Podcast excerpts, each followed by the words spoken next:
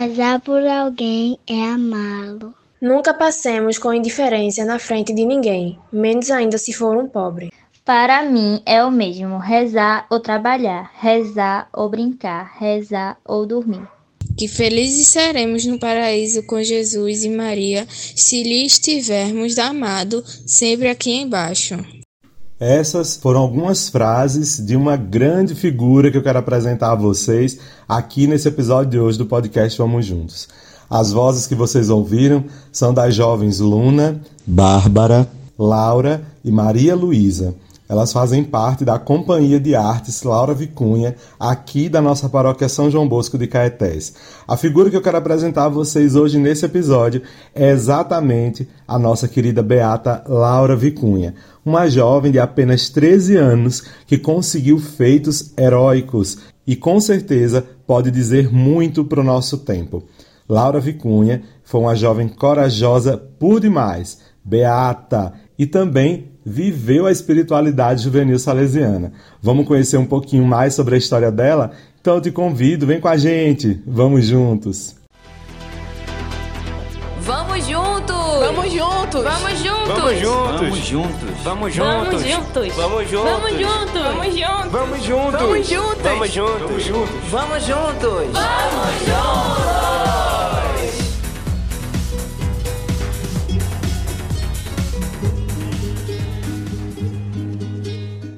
Sejam bem-vindos e bem-vindas a mais essa edição do podcast Vamos Juntos, o Padre Neto aqui falando com vocês, e é com alegria e muito amor que eu recebo cada uma aqui neste lugar para a gente dar alguns passos rumo ao crescimento de nossa fé, ao caminho de nossa santidade.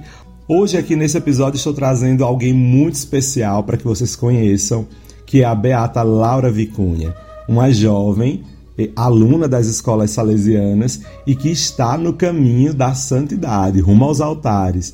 Ela já é beata. A gente já falou, inclusive, aqui sobre os caminhos que uma pessoa faz até ser considerado como santo pela Igreja Católica, né?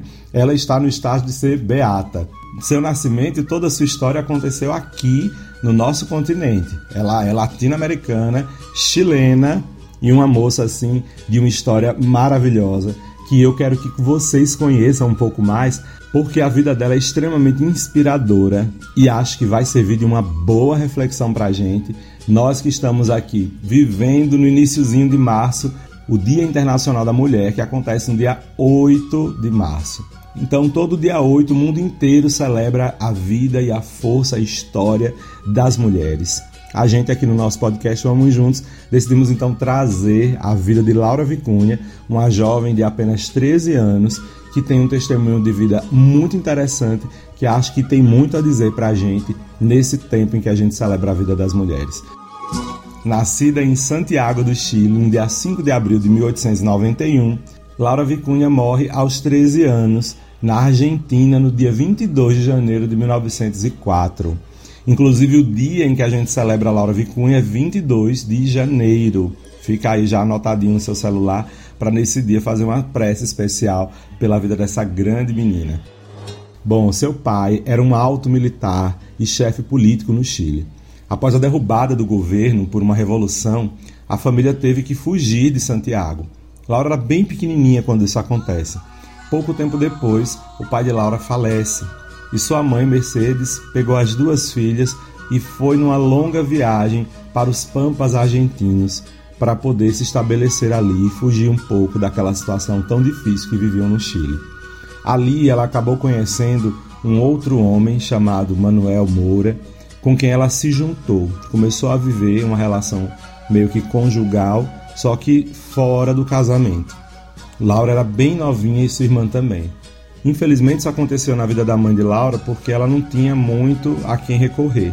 Então, chegando sozinha lá nos pampas, acaba entrando na fazenda desse homem e ele se interessa por ela de maneira sexual e, em troca de proteção e de cuidado para suas filhas, ele oferece esse tipo de relação, esse caso amoroso, que de amor não tinha quase nada, vocês vão ver daqui a pouquinho.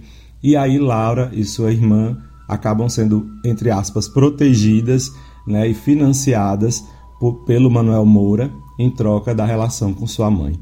As meninas não tinham consciência desse tipo de situação e, infelizmente, a pobre da mãe de Laura teve que se submeter a este homem para manter a criação de suas filhas, né?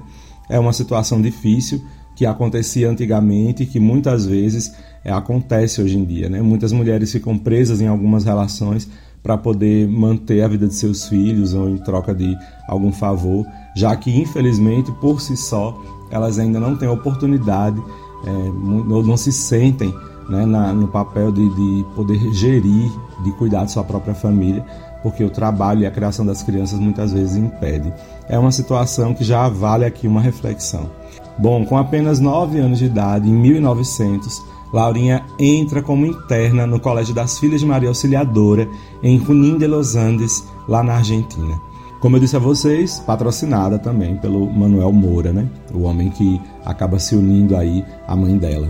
Lá no colégio, na aula de religião, ao ouvir a sua professora dizer que a relação livre, sem se casar, não era algo do agrado de Deus, a menina caiu desmaiada de espanto. Na aula seguinte, quando a professora voltou a tocar no assunto, ela começou a passar mal novamente. As irmãs do colégio não sabiam por que Laurinha se sentia tão assustada e ficava passando mal quando se tratava desse tipo de questão. É porque, na verdade, ela havia se dado conta desse gravíssimo mal. Sua mãe, a pessoa que ela mais amava no mundo, depois de Deus e da Virgem Maria, estava vivendo em pecado. E isso fazia com que ela ficasse muito assustada, porque talvez isso pudesse custar aí a sua salvação. Nesse tempo, né, Laurinha não tinha consciência do sacrifício de sua mãe. E aí ela só olhava assim, nossa, minha mãe está em pecado, e ela vai para o inferno por causa da vida que ela está levando com esse homem. Então ela ficou muito abalada com essa situação toda. Decidida então a ajudar a sua mãe, Laurinha resolve oferecer a própria vida a Deus, contanto que sua mãe abandonasse o homem com quem vivia em pecado. No dia da sua primeira comunhão, ela reafirma esse propósito de oferecer a sua vida em sacrifício a Jesus. Nos anos que passou na escola das Salesianas, lá em Junín de Los Andes, na Argentina, ela foi admiradíssima porque era uma grande amiga de suas colegas, porque era muito amável e muito condescendente, era uma pessoa assim, disposta a ajudar todo mundo. As suas professoras também ficavam admiradas pela sua obediência e pelo enorme amor que sentia por Jesus sacramentado e por Nossa Senhora Auxiliadora, uma grande devota. Olha aí esses sinais, viu, minha gente, de santidade já começam a aparecer aí, né? Era uma menina que era muito obediente, era uma menina que sentia muito amor a Jesus e a Nossa Senhora, no entanto, era uma boa pessoa na relação. Ela era ótima amiga, era muito amável, era uma pessoa que se dedicava ao outro, e isso demonstra o equilíbrio da santidade dela. Não era só uma pessoa que adorava Jesus, mas era alguém que, adorando Jesus, cuidava dos outros, uma verdadeira cristã. Depois de uma grande inundação no colégio, ela ficou muito doente e adquiriu uma enfermidade muito dolorosa nos rins. Assim, ela começava a pensar que Deus estava aceitando o seu sacrifício. Rapidamente, ela começou a ficar bem anêmica e logo caiu doente. Com dores muito intensas e vômitos contínuos, ela se contorcia de dor. Sua vida estava chegando ao fim, mas ela manteve aceso o compromisso que assumiu com Deus. E ela chega a escrever: Senhor, que eu sofra tudo que vos pareça bem, mas que minha mãe se converta e se salve. Inclusive, nas férias, quando Laurinha ia para casa, ela também sofria, algumas vezes, violentos ataques por parte de Manuel Moura, que buscava dobrar sua vontade e também abusar sexualmente de Laura Vicuña.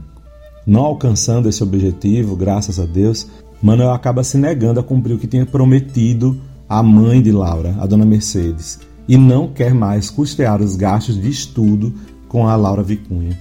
Imediatamente, ao saber de tudo isso, as irmãs acolheram a dor e o sofrimento que Laura vinha passando com sua família e permitiu que ela continuasse estudando na escola sem pagar nada.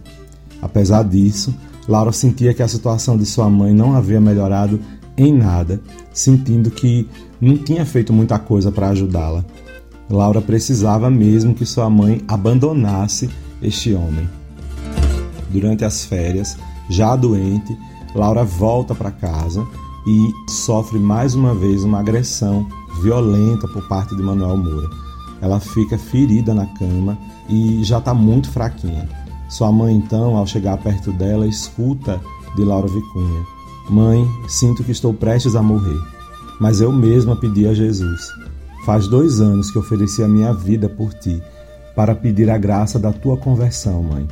Antes de morrer, terei a sorte de te ver arrependida dos teus pecados? Então Mercedes, segundo conta nos relatos da história de Laura Vicuña, fica muito emocionada e lhe responde: te juro que farei o que me pedes. Deus é testemunha da minha promessa. Finalmente, Laura sorri e diz à sua mãe: graças, Jesus, graças, Maria. Adeus, mamãe, agora vou morrer contente. A partir de então, Laura chamou o seu padre confessor e disse para ele: Padre, minha mãe promete solenemente a Deus abandonar hoje mesmo aquele homem malvado. A mãe e a filha, então, se abraçam num emocionado choro. Desde aquele momento, o rostinho de Laura se tornou sereno e alegre. Ela sentia que mais nada podia reter a sua vida.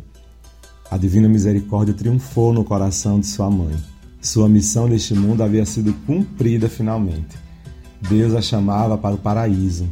Logo recebeu a unção dos enfermos em sua última comunhão. Beijou repetidamente o seu crucifixo e disse a uma amiga que rezava junto ao seu leito de morte: como se sente contente a alma na hora da morte quando se ama Jesus Cristo e Maria Santíssima. Em seguida lançou o último olhar para a imagem que ficava na frente de sua cama e exclamou: obrigada, Jesus, obrigada, Maria. Era o dia 22 de janeiro de 1904, onde finalmente Laurinha partiu. Em 5 de julho de 1986, com o decreto das virtudes heróicas, Laura Vicuña Pino foi declarada venerável. O Papa João Paulo II a beatificou no dia 3 de setembro de 1988, em meio às celebrações pelos 100 anos da morte de Dom Bosco. Tá vendo aí, gente? Laura Vicuña, por causa desse tipo de situação que acabou vivendo, ganhou também um dos títulos dela, de protetora das meninas que sofrem assédio, já sofreram algum tipo de abuso, principalmente no sentido sexual. Ela quase teve sua virgindade violentada por causa da truculência, do machismo do homem que tinha um caso amoroso até então com sua mãe, que também agiu de maneira extremamente cruel, trocando os cuidados e a caridade que ele deveria ter com aquela família por causa de favores sexuais. Isso é terrível, é uma dor que infelizmente ainda está na alma e na cultura da gente latino-americana e acredito também de boa parte das pessoas do mundo inteiro. Acho que é uma situação muito intrigante, que vale a pena a gente nos nossos grupos, na nossa vida e na nossa família refletir bem. Que educação nós estamos dando aos rapazes, aos meninos? Que educação a gente está dando às moças para que situações como essas, infelizmente, ainda aconteçam? De abuso sexual, por causa de questão machista, de homens que não conseguem se entender nem respeitar o corpo do seu nem do outro. É uma situação que vale a pena uma boa reflexão. Mas também a gente pode dizer algumas outras curiosidades a respeito da vida e da história de Laura Vicuña, em especial com relação ao seu semblante. Por muitos anos, Laura Vicuña foi reconhecida pela imagem de uma menina serena e meiga, fortemente caracterizada por traços europeus. Mas, depois de uma pesquisa, as Filhas de Maria Auxiliadora, na Argentina, conseguiram encontrar, finalmente, o aspecto que seria o da verdadeira Laura Vicuña. Há anos, as Filhas de Maria Auxiliadora alimentavam dúvidas sobre a veracidade da representação da jovem Beata.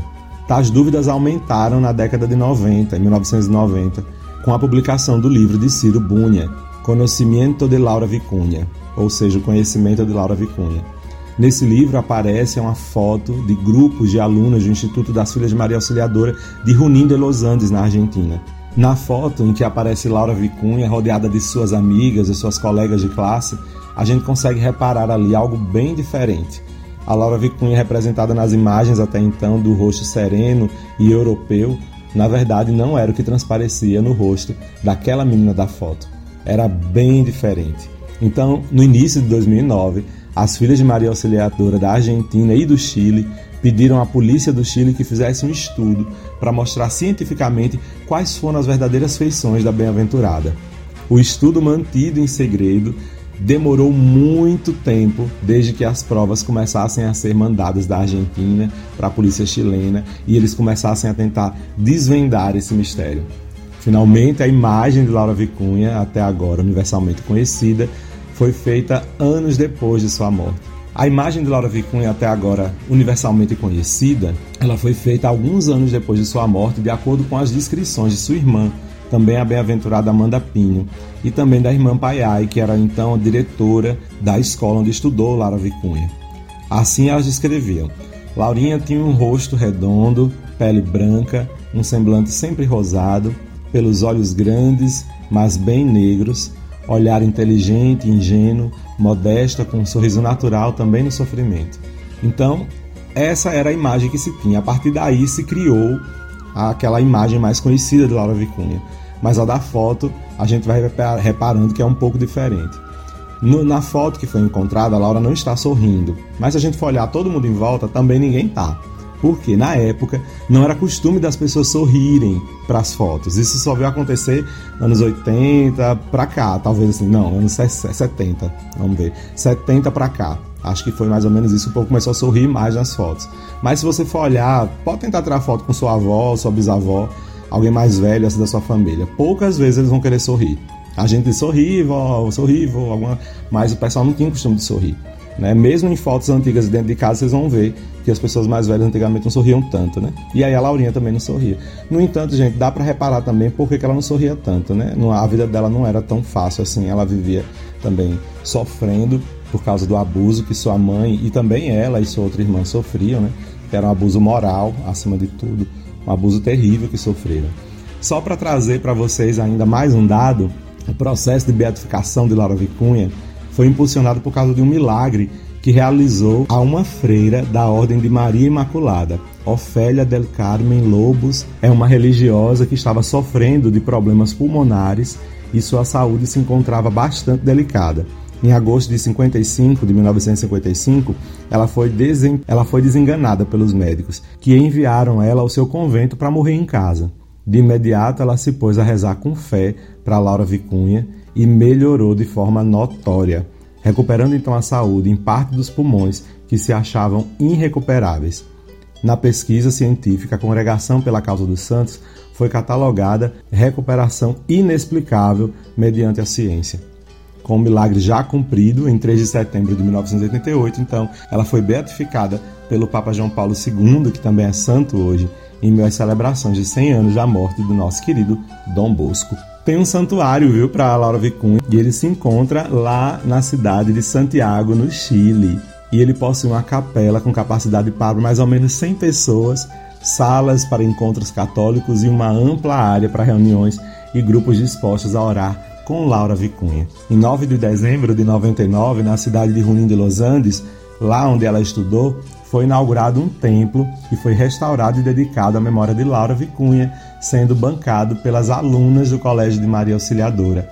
A primeira Eucaristia foi celebrada pelo bispo de Neuquén, Monsenhor Agustín Radrizani. Aqui no Brasil, a gente encontra, nas obras das Filhas de Maria Auxiliadora, diversos institutos com o nome da Beata Laura Vicuña. Aqui na nossa paróquia de São João Bosco de Caetés, como eu já mencionei no início, a gente também tem a Companhia de Artes. E eu convido vocês a cada vez mais conhecer um pouquinho da história dela. Inclusive, existe um filme disponível aí na internet, Laura, um Grande Amor, dirigido por Giuseppe Rolando. Esse filme ele foi lançado em 1993. Faz um tempinho, mas é um filme muito bem feito, contando a história da nossa querida Beata Laura Vicuña. Vale a pena conhecer, tá bom? Laura Vicuña tem uma história boa pra gente. Serve de muita reflexão. Acho que ajuda a gente a entender um pouco mais a dor pela qual muitas vezes as mulheres passam. O Dia Internacional da Mulher tem mais a ver com questões trabalhistas que as mulheres sofriam. Mas não deixa também de ser um abuso por causa do gênero. Então, somada a essas questões trabalhistas, muitas outras mulheres hoje se veem com seus direitos vilipendiados, com seus direitos retirados, muitas vezes, inclusive, dentro das famílias que se dizem cristãs. A gente sabe que é dado, isso é comprovado, né? A maioria dos casos de violência contra a mulher denunciados aqui no Brasil vem justamente de famílias cristãs. Isso é uma situação problemática que a gente precisa ainda resolver.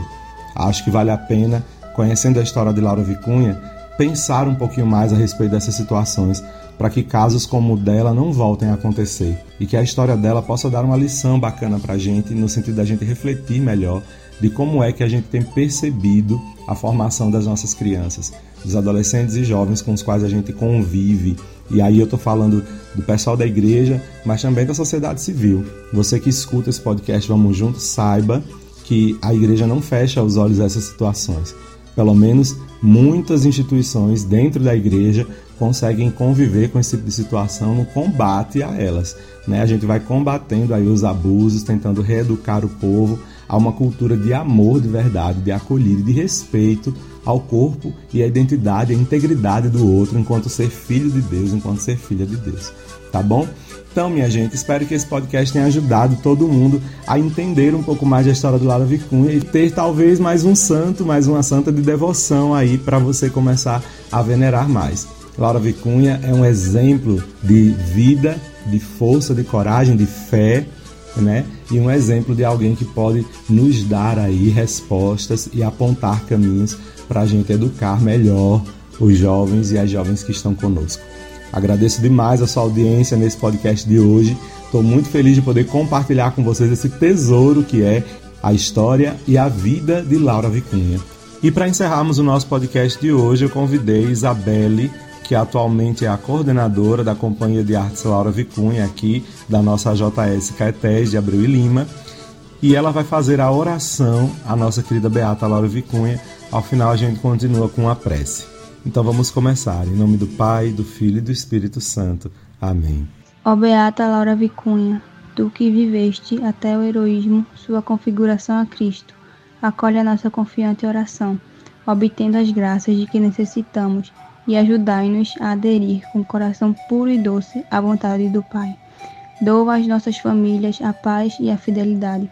Faz com que mesmo na nossa vida, assim como na tua, resplandeçam fé coerente, pureza corajosa, caridade atenta e solícita, para o bem dos irmãos. Amém.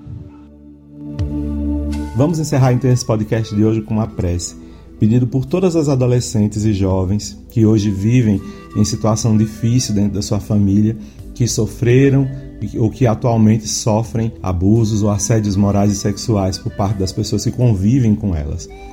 Que nossa querida Beata Laura Vicuña interceda pela vida de cada uma delas, fazendo com que elas se sintam protegidas por Deus e que as pessoas, a sociedade civil, aprenda cada vez mais com os exemplos de Cristo e de todos os santos a cuidarem melhor das pessoas, a protegerem melhor a vida das meninas e meninos, adolescentes e jovens que estão vivendo na vulnerabilidade social. Beata Laura Vicuña, rogai por nós. Em nome do Pai, do Filho e do Espírito Santo.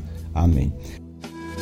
Um abração, nos encontramos semana que vem. Espero todos vocês no próximo episódio do podcast Vamos Juntos.